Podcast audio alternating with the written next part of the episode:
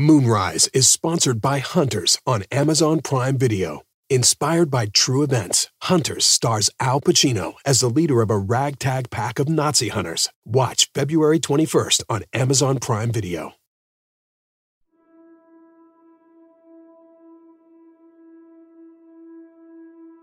It was 2 years after Lyndon Johnson's Sputnik hearings.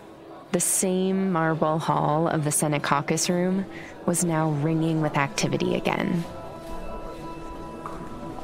Reporters clicked up the 3 flights of stairs by the rotunda of the Russell Senate Building. They filed in through the heavy wooden doorways.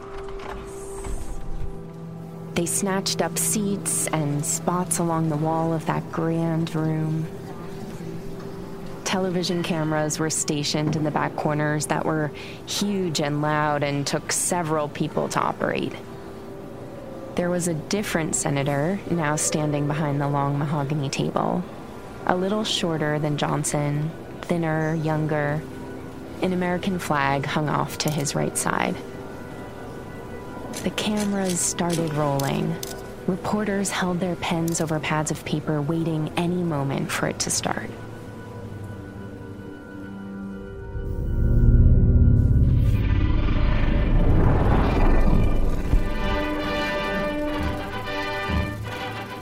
I am today announcing my candidacy for the presidency of the United States. January 2nd of 1960, John F. Kennedy, then Senator of Massachusetts, announces that he plans to run for President of the United States. This is Kate Scott of the Senate Historical Office. The presidency is the most powerful office in the free world. Through its leadership can come a more vital life for all of our people. He seemed not very polished. He seems a little unsure of himself. He's like looking at his note cards, and he's kind of uncomfortable and fidgeting, and he's so awkward. In it are centered the hopes of the globe around us, of freedom, and a more secure life. He doesn't exhibit any of the vigor and confidence that I think of when I think of historic JFK speeches. Senator Kennedy, if you don't win the presidential nomination, will you accept the vice presidency? I shall not on any conditions be a candidate for vice president. If I fail in this endeavor, I shall return and serve in the United States Senate. And yet, 10 months later, he would be elected the next president of the United States. He beat out Lyndon Johnson for the Democratic nomination. Johnson, a fellow senator, more than that, the Senate Majority Leader. A man who commanded this marble room during the Sputnik hearings with charisma and sheer force of will. I think that from Johnson's perspective, he saw JFK as a political rival. I think that they both recognized in the other that they had ambitions, political ambitions for the White House.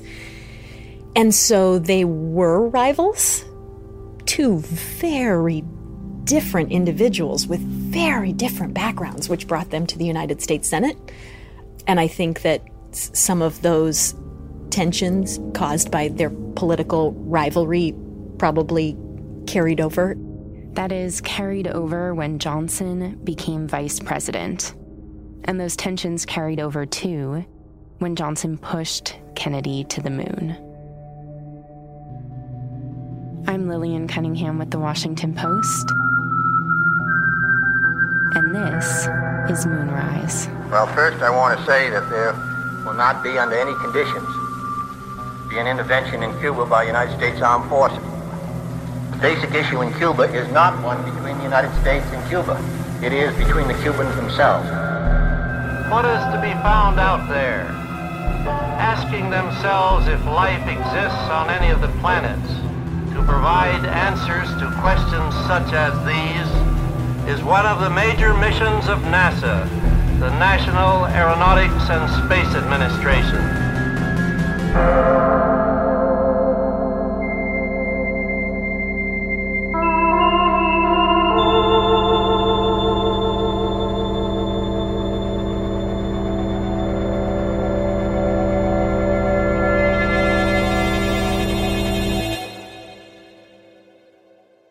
There's a myth that's grown up around President Kennedy's decision to go to the moon.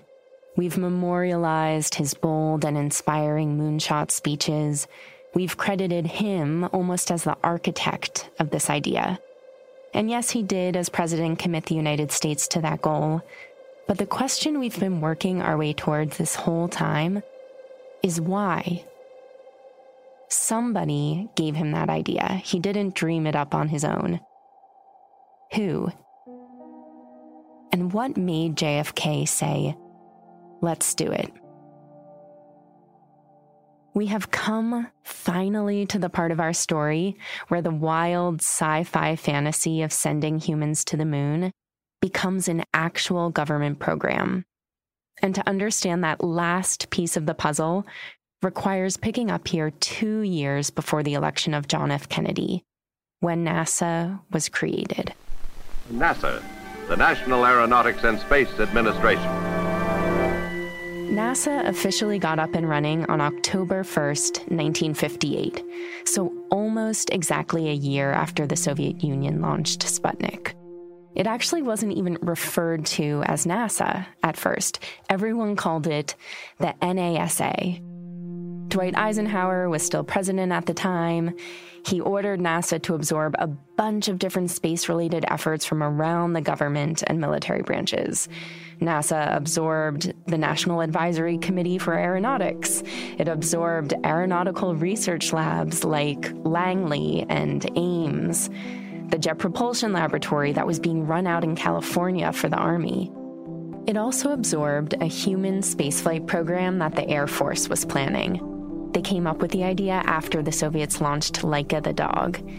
When the spaceflight program got turned over to NASA, they named it Project Mercury. There were already Atlas and Jupiter rockets named from classic mythology, so they stuck with that naming concept. In myth, Mercury was a fast-winged messenger and the grandsons of the deities Atlas and Jupiter. They also decided to call the men, and it was all men, that would be trained to fly to space, astronauts. The word had appeared in an obscure sci-fi story from 1930 called The Death's Head Meteor. But of course, the word astronaut also had classical roots, meaning someone who flies among the stars. To be clear, these men were not training in any way to go to the moon. It was a group of 7 men whose mission was just to test humans' ability to orbit around the Earth. NASA decided to call these astronauts the Mercury 7. The agency had only been in existence for a few months, but in April of 1959, when they unveiled the Mercury 7 astronauts. This is former chief NASA historian Roger Launius. And when they were unveiled, it was a circus-like atmosphere. These men, the nation's Project Mercury astronauts, which of these men will be first to orbit the Earth, I cannot tell you. He won't know himself until the day of the flight. It's amazing to watch the old footage of this news conference. First of all, tons of people there are smoking through the whole thing, including half the astronauts. But what's really wild is just how thrown together and informal the event feels. Thank you all. I really am here. I mean, you can tell that NASA is so new to this. They used the ballroom from the Dolly Madison House where they did this press conference, and they'd never seen so many people. The journalists were in from every media that you could think of, their television cameras, movie reel footage, everything was there. And it was circus-like. I don't think there's any other way to characterize it. And I consider it a very real honor, gentlemen. From your right, Malcolm S. Carpenter, Leroy G. Cooper, John H. Glenn, Virgil I. Grissom, Walter M. Shira, Alan B. Shepard, Donald K. Slade. 7 men, all white, all under 5'11", all between 30 and 40 years old. These ladies and gentlemen are the nation's Mercury astronauts. The Mercury Seven were so similar looking that they took to occasionally lining up in alphabetical order when pictures were taken of the whole group so that the newspapers would get the captions correct, because people looking at the picture couldn't necessarily figure out easily who was who. This is Margaret Weitekamp of the Air and Space Museum. And these seven men up on stage under the bright lights of the news cameras, they looked the part. Buzz-cut hair, military physiques. Here's Mercury 7 astronaut Wally Schirra answering a question during the event about what got him interested in going to space. Well, I can answer that simply. All of us in this room probably have read comic strips such as Buck Rogers, Flash Gordon, Jules Verne routines, and... if we had interest in reading things like this, obviously we had intentions of following something like this in our lifetimes.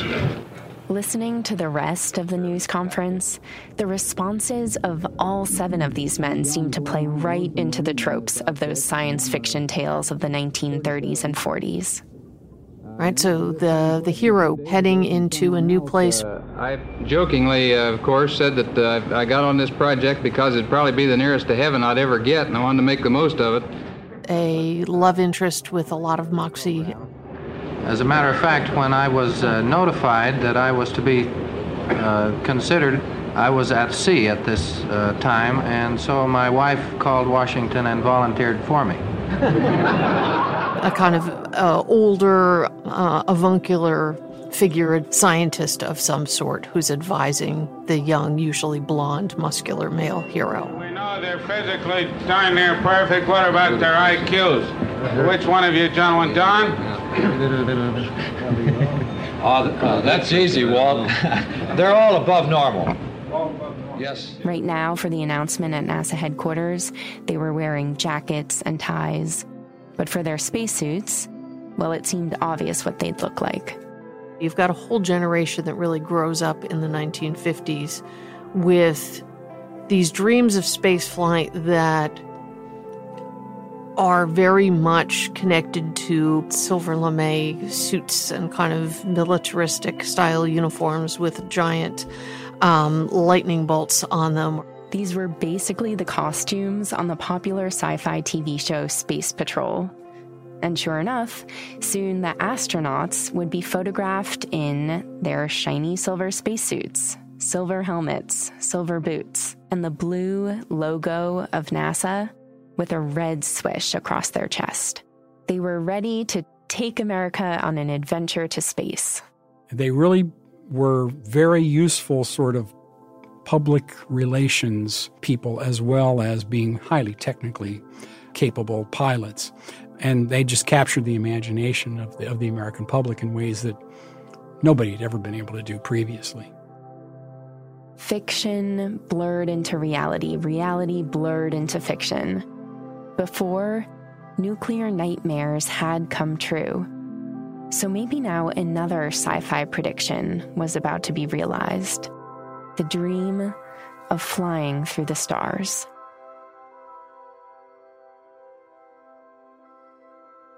That said, keep in mind this was still the tail end of the Eisenhower administration. JFK hadn't even announced his presidential run yet. So for now, the chances seemed pretty slim that Project Mercury would turn into anything more fantastical than simply a flight around the Earth. NASA, of course, makes everything about the positive side. And NASA's been very effective at sort of selling that argument. The military, which has the piece of it that is really about terror and destruction, they don't talk about that too much. I would contend that that duality has always been present and still is in terms of space. We think of it as this positive opportunity for us to get off this planet and go somewhere else, to explore it. And that's sort of a hopeful future approach. But there's just as much about this that's about sort of a negative side to it. As Project Mercury began and NASA came into its own, It's not like the military efforts stopped. If anything, the military branches now had more bandwidth for programs that focused on the defense aspects of space. Wernher von Braun was still part of the Army. He watched as NASA chose astronauts and photographers clicked their cameras, and the public laughed and swooned at an idea of spaceflight that von Braun had been pushing all along.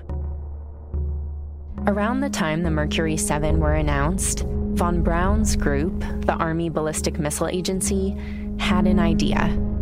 They came up with a military reason for extending space travel beyond Project Mercury. It was called Project Horizon, and the plan was that they would create a military base on the moon. And the chief authors of it were staffers who worked for von Braun. Their proposal was more than 100 pages long, and it's full of diagrams and cosmic drawings and amazing technical details of why and how we would set up this moon base. Under this Army plan, they would start delivering cargo to the moon by 1965, and then there would be a task force of 12 soldier astronauts living on the moon Army base by 1966. And according to the report, the benefits of this base would be almost uncountable. First and foremost, it would give the United States the ultimate high ground. We'd have a prime spot for surveillance of the Earth. We could build moon-based weapons that could destroy enemy targets. The proposal argues that this might even be the best way to avoid war and to ensure peace on the planet, because who's going to attack the United States if we have a base on the moon we can retaliate from? Embedded in the proposal was the idea that the moon and all this space between the Earth and the moon should be considered a military theater, which meant not only should we build a base, they said, but we also needed to create a U.S. Space Command, basically a new military branch for space.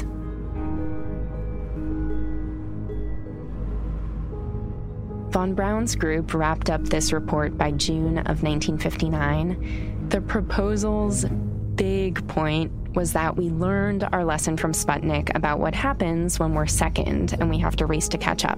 Let's not repeat that. Being second to a satellite launch, that's not great, but it's not catastrophic. But being second to planting a flag on the moon and claiming it with a military base, you can't be second. You're either first or it's game over. They put this whole big proposal in front of Eisenhower, and Eisenhower rejected it. Eisenhower's philosophy was, I don't see any reason to pursue a moon program or any of that kind of stuff. We have no enemies on the moon. He rejected it, and he got these guys and their space proposals out from the Army and over to NASA. It was almost like Eisenhower saw NASA as the place to put all the dreamers and schemers who were interested in space travel, so they would stop muddying the serious defense objectives of his military. Von Braun's rocket team stayed in Huntsville, Alabama, the same place that they had been for the Army, but they became part of a powerful new NASA operation located there called the Marshall Space Flight Center. And von Braun was named its director. Just like that, von Braun finally became the head of the U.S. rocket program for space.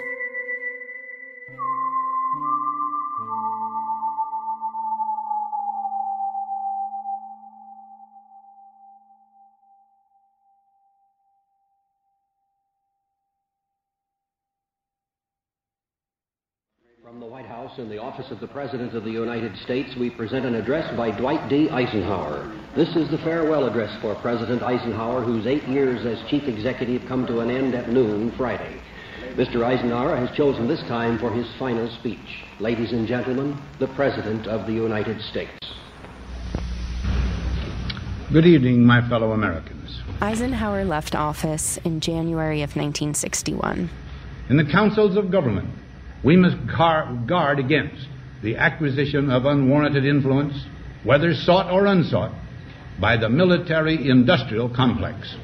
His farewell speech was full of warnings. The potential for the disastrous rise of misplaced power exists and will persist. Warnings about communism. We must never let the weight of this combination endanger our liberties or democratic processes. We should take nothing for granted.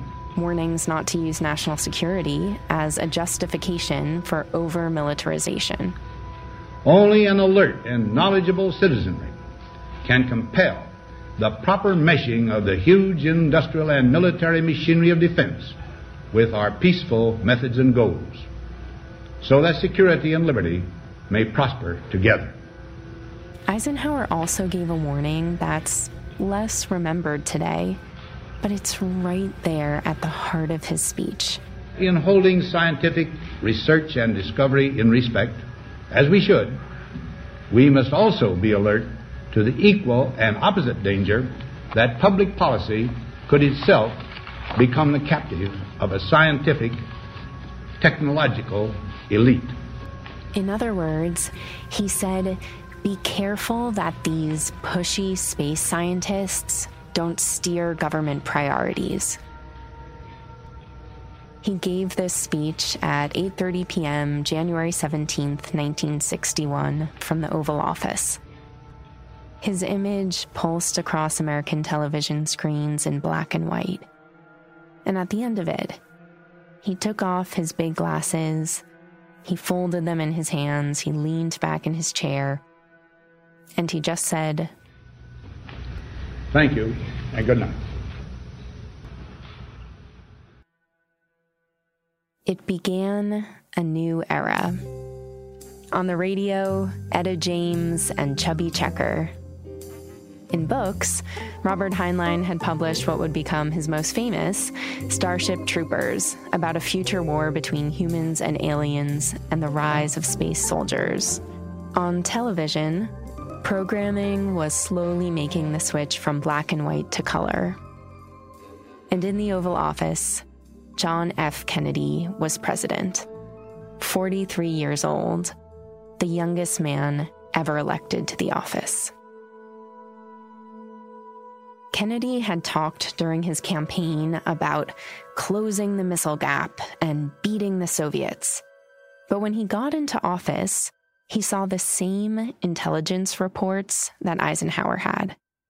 At which point, JFK then realized what Eisenhower had been trying to convey all along, that the United States already did outpace the Soviet Union when it came to ballistic missiles. Those satellites were just effective Soviet propaganda stunts. You know, when Kennedy came into office in January of 1961, he had no special interest in space. Roger Launius again. He had used the idea of a missile gap, that the Soviets had capabilities greater than ours in terms of ballistic missiles, as a hammer in the political campaign. But beyond that, he didn't really know or care very much. And we, by the way, we know he didn't really care that much because NASA comes into his office right after he takes office and wants more money to work on a larger rocket. And they couldn't get anywhere inside the administration on this. They were having difficulty getting to see the president even on it. But finally, Jim Webb, who was the NASA administrator, found a way into the Oval Office. Kennedy says, okay, you can have about half the money you want, but not all of it. And so if he was such a gung-ho space enthusiast, he would have gone on for this with no trouble at all, but he didn't. And he sort of went away from that, not paying too much attention to it after the fact, until Gagarin's launch on the 12th of April. Now, that changed a lot of things.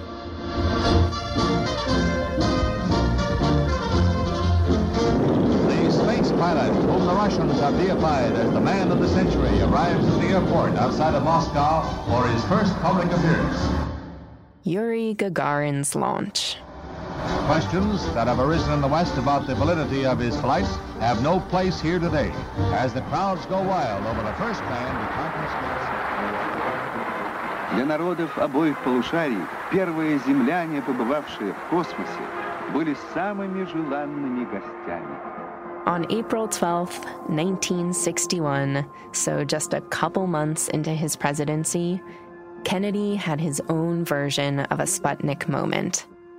The U.S. was in the process of training the Mercury 7 to fly into space when news came that a Soviet rocket had lifted off from Earth, carrying the cosmonaut Yuri Gagarin.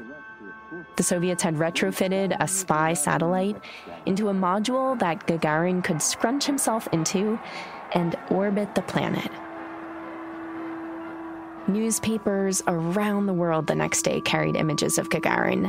Headlines marked this historic moment. Man had his first great success in space when the Russians pushed a man across the threshold. He was Yuri Gagarin, the astronaut the Russians lionized as the first to orbit the Earth. It was the propaganda coup of the year.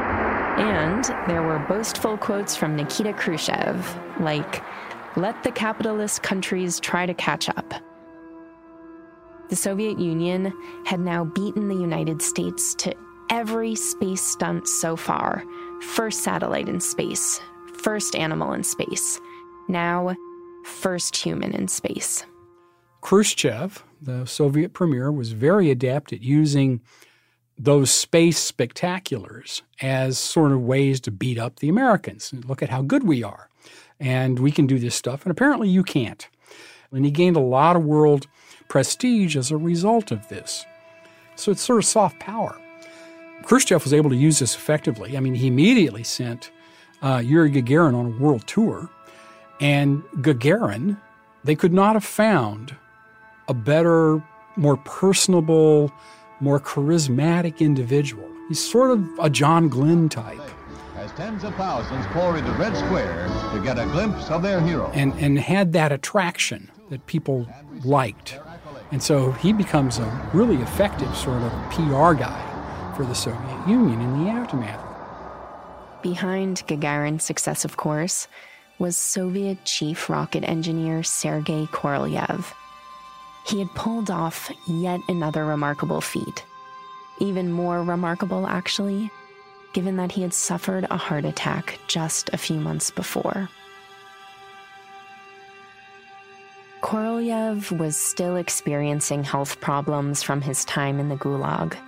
Plus, he was feeling the stress of some new friction between him and Khrushchev, on top of the stress of his demanding work. But for now, he had another win to celebrate.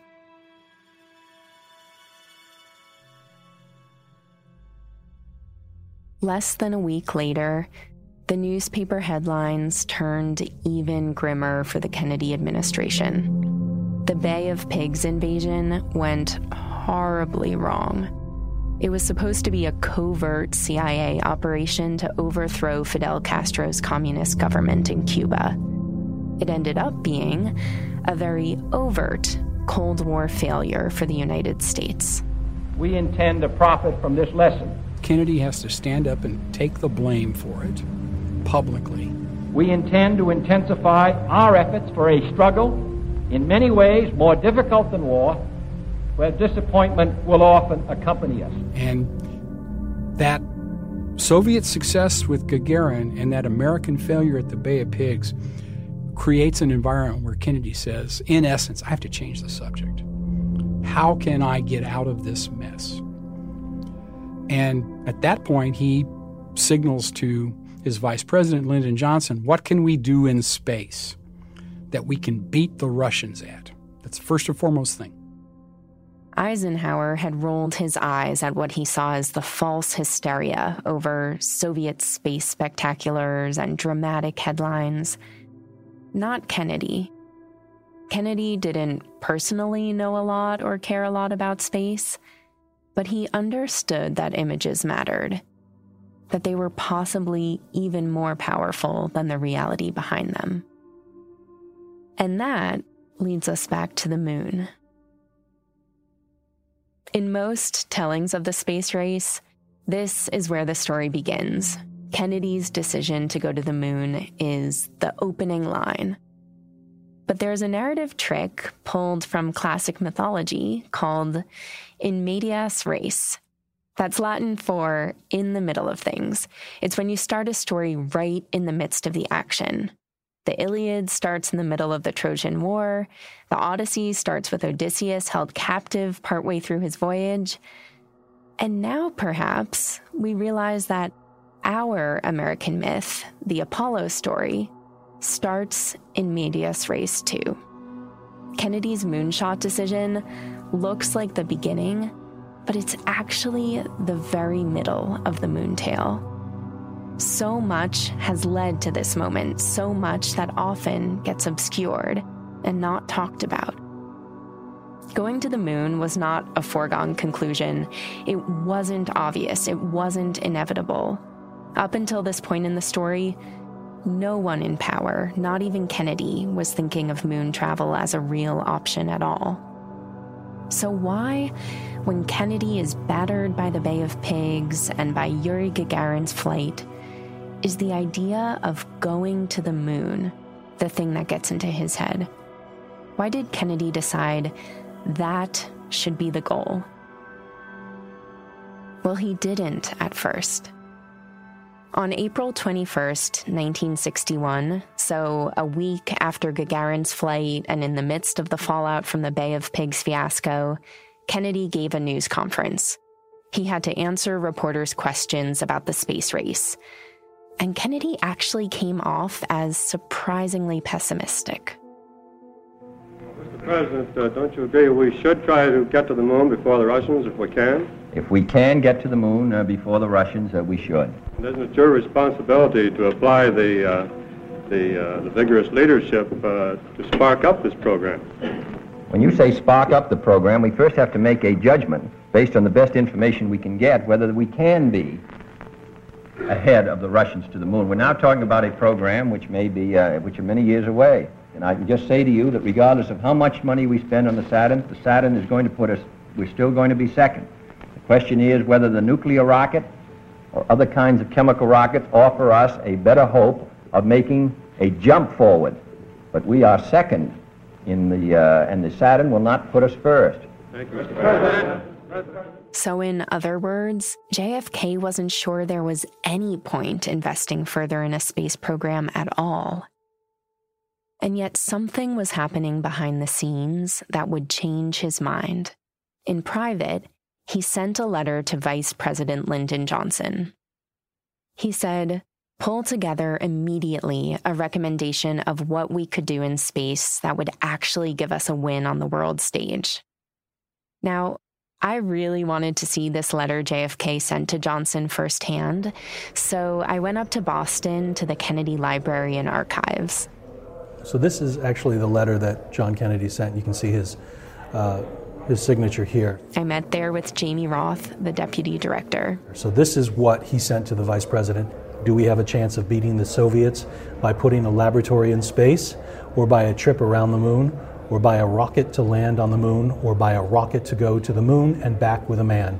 Is there any other space program which promises dramatic results in which we could win?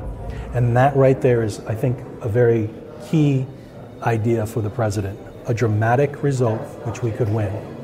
And then Johnson had a week to find that information out and report back to the president.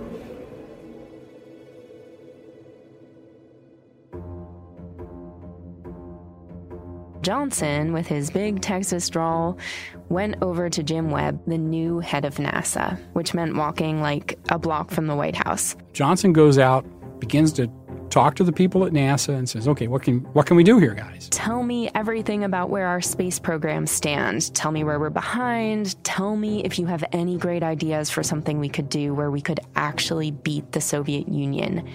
We need some great space publicity right now. So Webb, who's really new to all this stuff, turns to his number two at NASA, Hugh Dryden, who'd been working on aeronautics for the government for a decade. Brilliant guy. He's the youngest PhD from Johns Hopkins ever.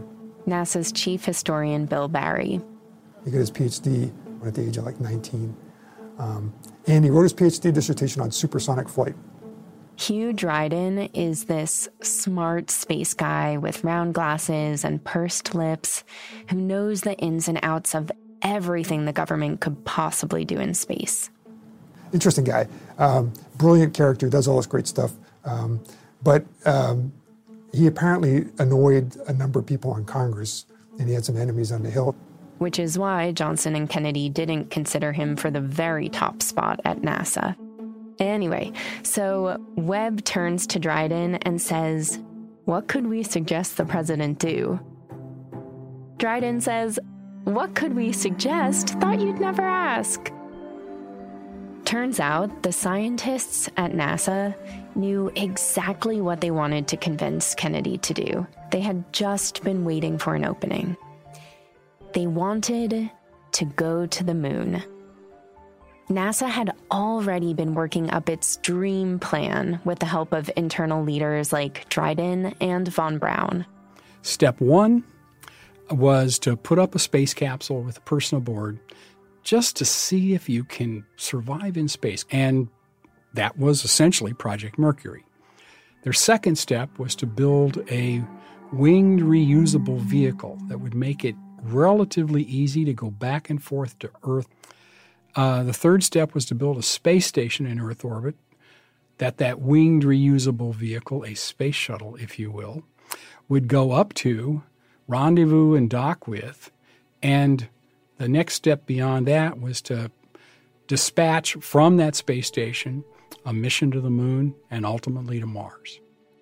In an oral history that Dryden later gave to the Kennedy Library, he talked about how these plans had been floating around NASA even before Johnson came to speak with them. In fact, they had tried selling Eisenhower on the idea a couple years earlier without any luck. These studies that were going on are internal NASA studies. Entirely internal NASA, and on the thought that perhaps a new president would reverse the decision of President Eisenhower to stop with Project Mercury, and they were trying to get in some position to make proposals. Is there any basis for optimism that would be reversed at this point, or is it just silence? No, it's a new group coming in, we make a new sales pitch, and so on. But fast forward to April, and suddenly it looked like the moonshot might have a chance. After all, Johnson was there specifically asking them for big ideas. The workers at NASA had convinced Dryden, who convinced Webb, who then delivered the following recommendation to Johnson. How about a moon landing? And we can do that, but we have to set the deadline so far into the future that the Soviets just can't use a big rocket and beat us, because they had a bigger rocket. So we have to do something else. And so that's where they hit upon a human landing on the moon by the end of the decade. That would give them enough time to be successful as long as they put the effort into it. Johnson wrote in his recommendation a week later to Kennedy, "You really need to consider a moon mission, Mr. President." The Kennedy Library has the actual letter that Johnson wrote pushing this moon idea. So here's a memo for the president that was written by Vice President Johnson. This letter comes, a week later. Yes. It was high priority. Do you know what these the markings that we're seeing are about? Like these squiggly lines? So this could be the president's copy. He did like to doodle, so it wouldn't be surprising if he made these types of little squiggly lines, but the other markings of, you can see that this was related confidential, and of course it was a declassified document. This was classified at the highest levels because it dealt with space. And Kennedy had asked, are we a leader? Are we moving fast? Are we doing everything it takes that we can to be leaders in the space program?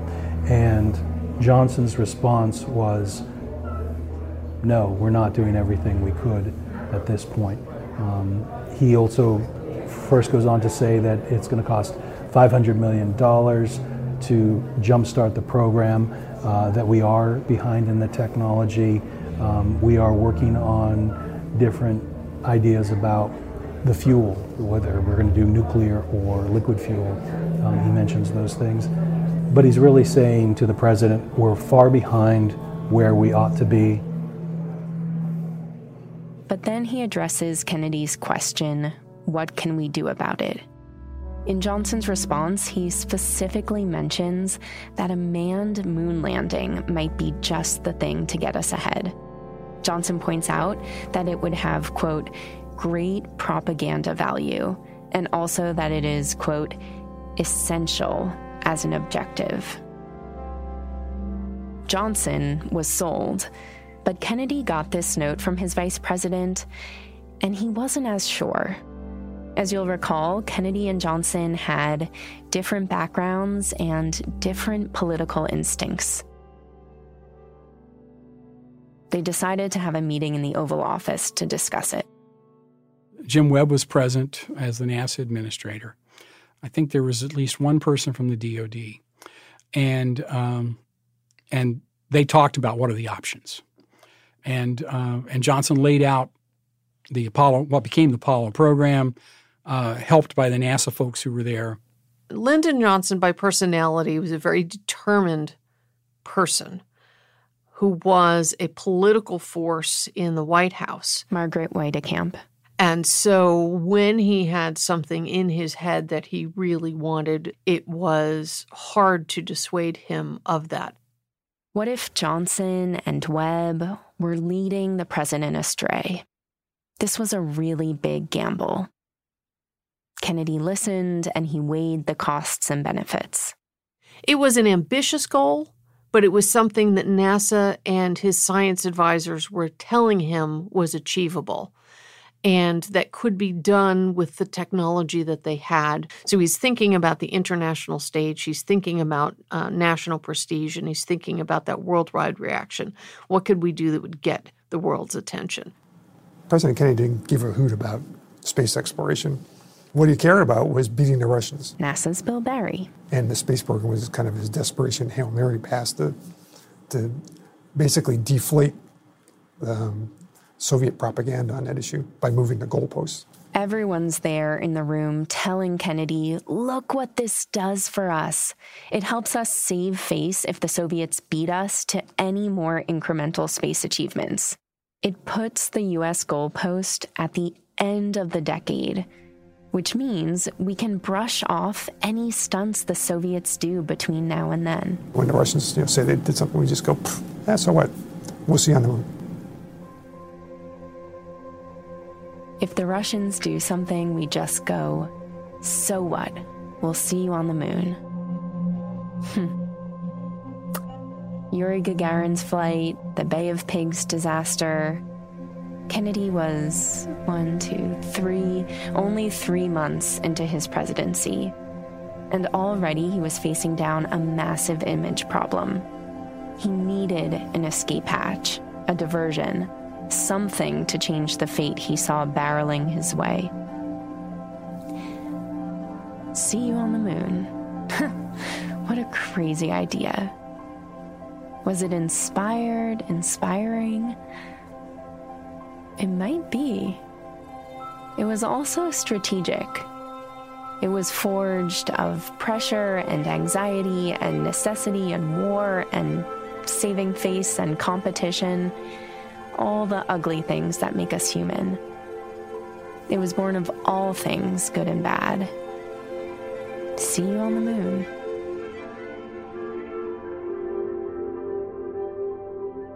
A month later, Kennedy arrived at Capitol Hill in his presidential motorcade. He walked into the House of Representatives, the largest room in all of Congress. He walked down the center aisle to a full hall of clapping senators and representatives. He climbed the steps to the lectern. He shook Lyndon Johnson's hand. He shook the hand of John McCormick, Speaker of the House. Then he turned and faced the huge crowd. A giant American flag draped from the press gallery behind him. He set down his papers. He leaned in toward the microphone, and he started his speech.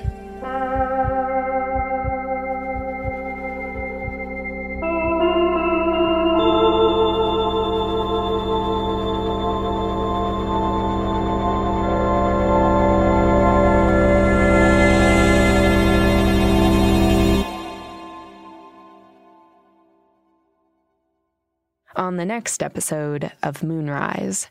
Kennedy's doubts grow. He thinks, "What have I done?" And he tries to undo it.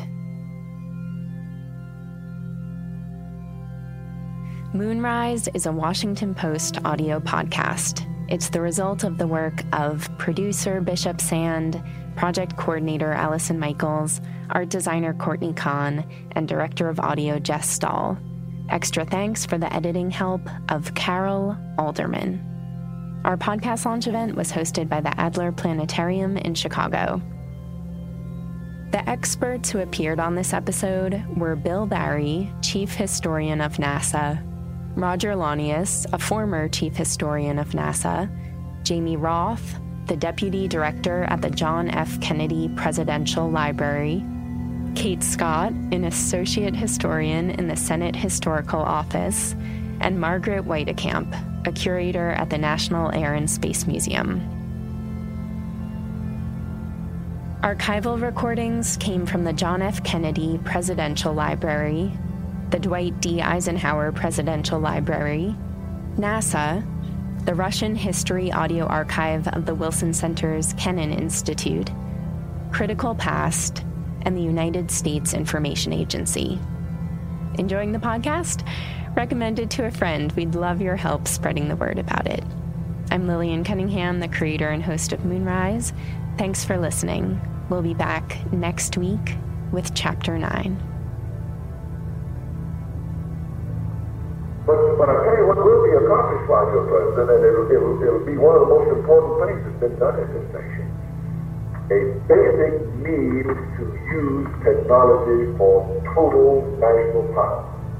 That's going to come out of this space program more than anything else. But that is a basic ability in this nation to use science and very advanced technology to increase national power. Yeah, our economy all